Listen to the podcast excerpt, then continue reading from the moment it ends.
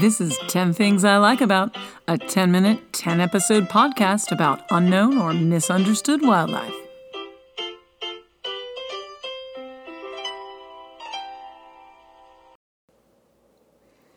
Welcome to 10 Things I Like About. I'm Kiersten, your host, and this is a podcast about misunderstood or unknown creatures in nature. Some we'll find right outside our doors, and some are continents away, but all are fascinating. This podcast will focus 10 10 minute episodes on different animals and their amazing characteristics. Please join me on this extraordinary journey. You won't regret it. This episode continues tarantulas. And the seventh thing I like about tarantulas is how they reproduce.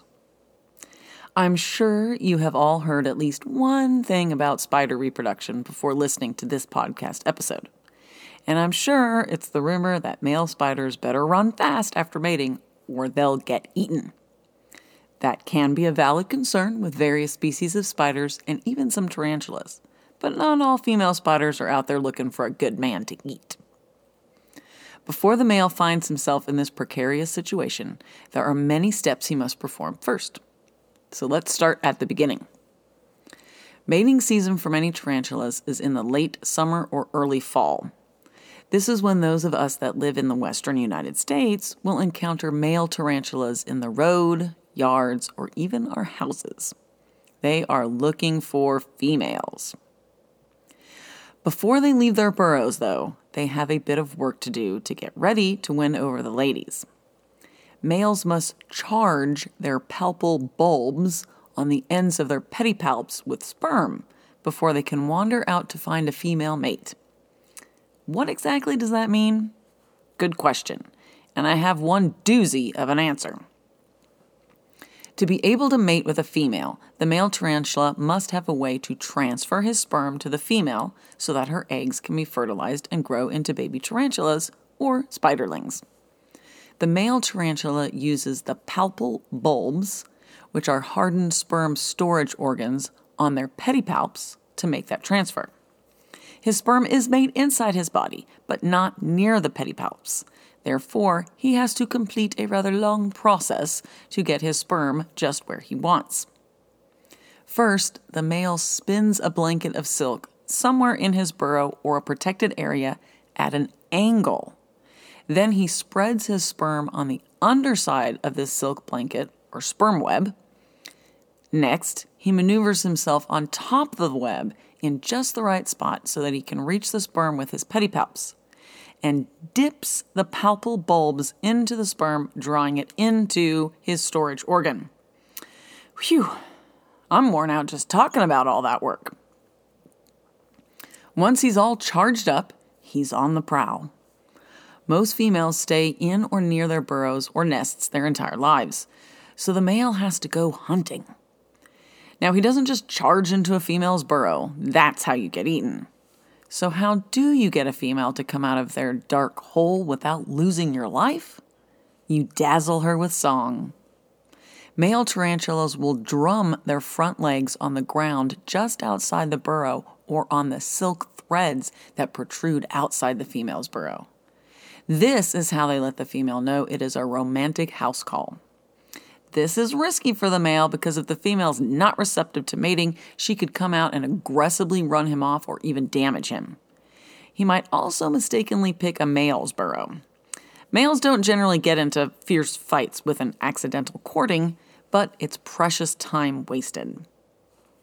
To help streamline things, females will often announce their receptiveness by applying a pheromone on the silk outside their burrow that lets males know to knock on her door. Some species of tarantula will actually place this pheromone web in plant matter above their burrow so that the wind will blow the scent farther.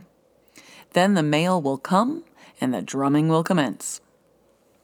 If the female is interested, she will emerge from the burrow to inspect her suitor. Once they are face to face, there are a few things that can happen. If she needs a bit more persuading, the male will begin a dance with his front legs, lifting them up and down. Sometimes the male will join in the dance, and sometimes she moves straight towards the male immediately. Responses can vary from species to species, but can also vary with individuals in the same species. Once he's won the female's permission, the slightly dangerous part begins for the male. The two tarantulas will stand in front of each other face to face. Then the male will reach under her with his front legs and grasp her fangs with small spurs on the ends of his legs. Once her fangs are secure, the male will gently lift her and reach back to her genital openings and place his sperm inside.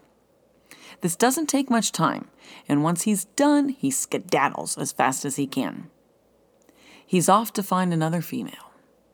In the wild, sexual cannibalism seems to be rare, but in captivity, it is known to happen in certain species.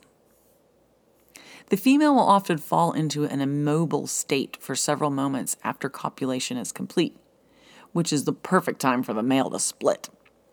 We don't know why the female becomes immobile at this time, but it appears to happen in almost every species of tarantula, at least every species we've observed mating. Now, the female will usually carry the sperm in her body until she's ready to create an egg sac. Since mating is in late summer or early fall, she will typically carry the sperm around until the following spring or summer. Then she prepares some silk and lays the eggs in the silk.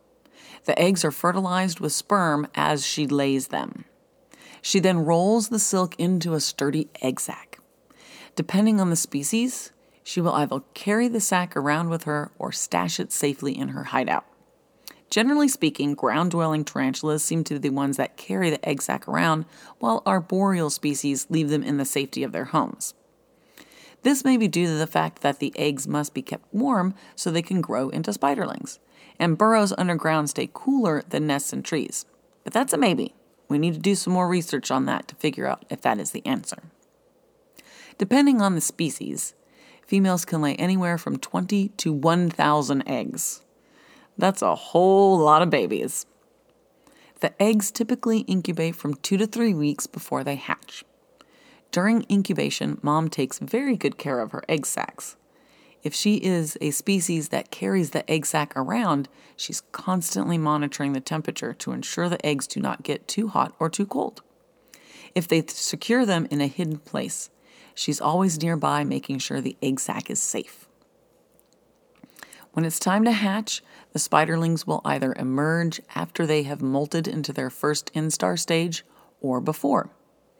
When they do hatch, they'll be about the size of a tick. In Avicularia species, the spiderlings will emerge in their first instar stage after their first molt. They will be covered in dark, hairy, hard exoskeleton and will be fully mobile. Other species will emerge as pale, soft nymphs without a hardened exoskeleton. After a few weeks, the nymphs will molt into their first instar stage. The spiderlings will hang out with mom for a few weeks and then head out into the world on their own. Many people think tarantulas are bad moms and that it's get out or be eaten as soon as you hatch. But some researchers at Hiram College studying an East African tarantula species saw something quite different. The researchers were actually studying these tarantulas' breeding behaviors, which were successful, and this gave them a whole other exciting behavior to study. After the spiderlings of this species hatched, the researchers fed the mother and the baby some crickets and saw something remarkable. The mother grabbed a cricket and allowed many of her spiderlings to gather around her mouth and share the meal with her, while a second cricket was shared by the rest of the spiderlings.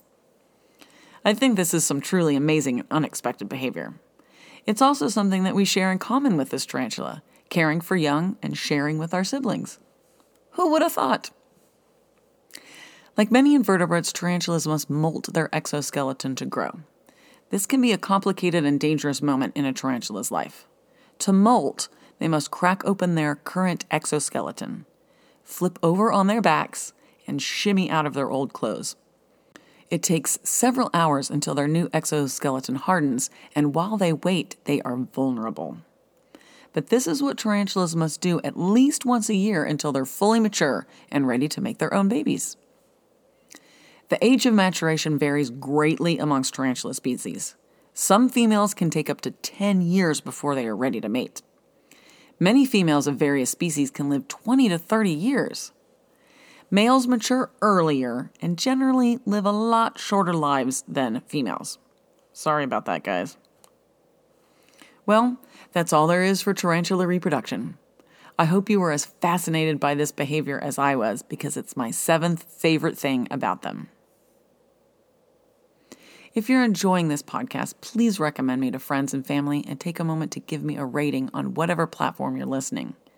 It will help me reach more listeners and give the animals I talk about an even better chance at change. Join me next week for another thing I like about tarantulas. This has been an episode of 10 Things I Like About with Kiersten and Company. Original music written and performed by Catherine Camp, piano extraordinaire.